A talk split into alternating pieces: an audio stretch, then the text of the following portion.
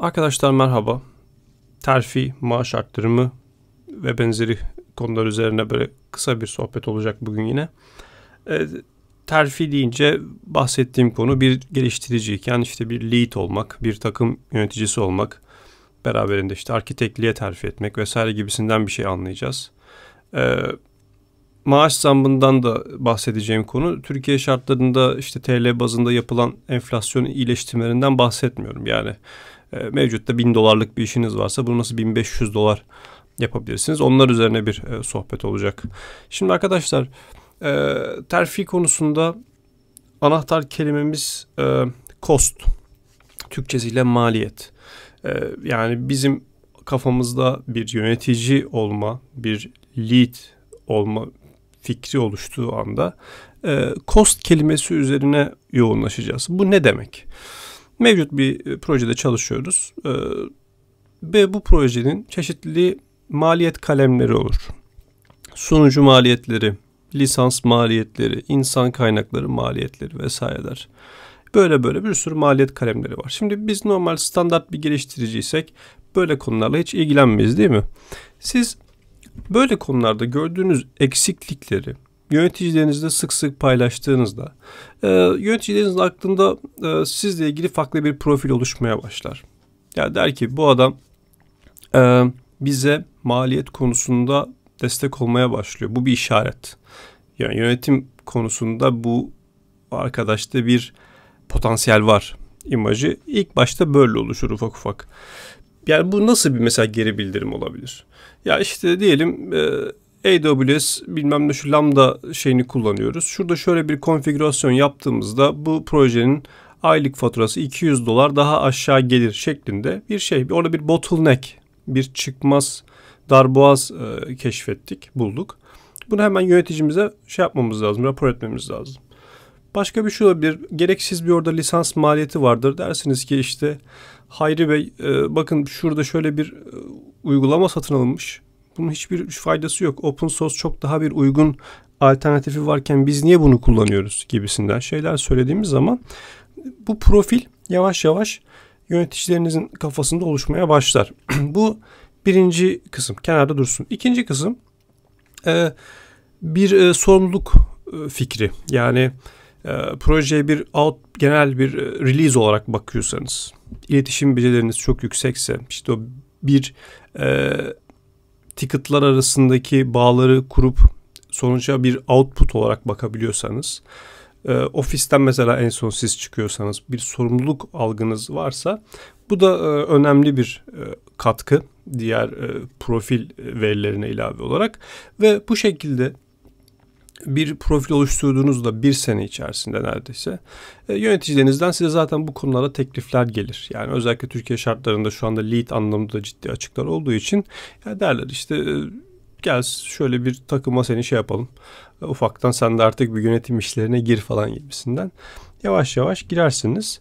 E, ve e, bu e, tamamen sizin isteyerek e, yapmanız gereken bir konu olmalı arkadaşlar. Sadece işte yönetici olmuş olmak için yönetici olmayın ya da e, yönetime girmek için abuk subuk e, hareketler gerek yok. Yani bir insanın ayağını kaydırmaktır bilmem nedir dedikodudur odur budur. Böyle şeylerden bahsetmiyorum ben.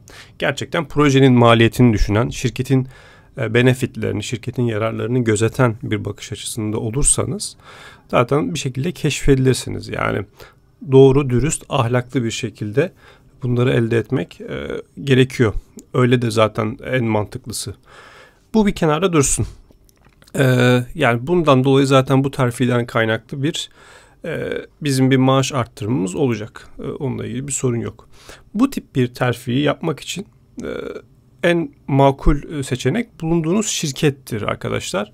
Çünkü o şirkette belli bir süre geçirmişsinizdir, belli bir güven oluşmuştur e, ve e, benzer bir konuyu farklı bir şirkete geçerek yapmak çok olası olmayabiliyor. Yani bir şirkette developers'ın başka bir şirkete lead olarak e, geçmen e, çok kolay değil. Sadece şey durumlarında olabilir. Yani o gideceğin yeni şirkette önceden tanıdığın insanlar varsa sana bir güven hissediyorlarsa benim şey olabilir, mümkün olabilir. Onun dışında terfinin en makul konjüktürü diyeyim bulunduğun şirkettir.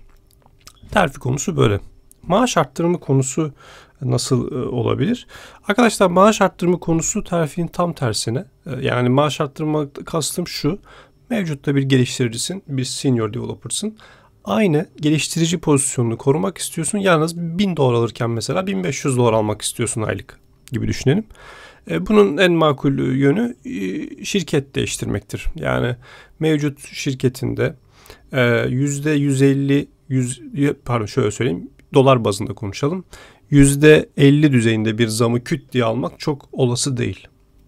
Yani sana işte bir %10 yaparlar, %5 yaparlar falan ama sen gerçekten %50, %75 bir zam düşüncen varsa başka bir şirkete geçip e, orada iş görüşmesinde kendini çok iyi bir e, şekilde tabiri caizse pazarlaman gerekiyor. Doğru marketing şeylerinde. E, bazen şey de olabilir mesela mevcut çalıştığın şirket belli bir maaş skalasına saplanıp kalmıştır. Yani piyasada dışarıda ne oluyor çok ilgilenmiyordur falan.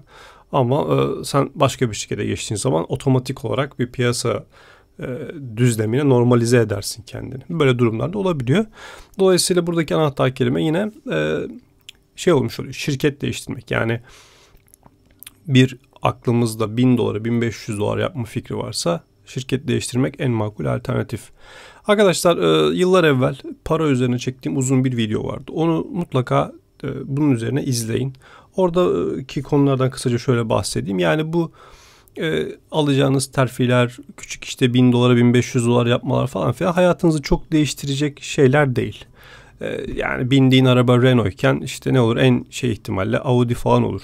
Senin eğer bir e, Porsche'ye, Maybach'a işte ne bileyim e, Ferrari'ye binme hayalin varsa böyle e, terfilerle falan bu iş mümkün değil. Girişimci olman lazım ya da çok üst düzey şirketlerde e, stock option'ını falan arkitekt yönetici rollerine e, girmen lazım. Anca öyle o yatlı katlı bilmem neli e, profil gerçekleşebilsin.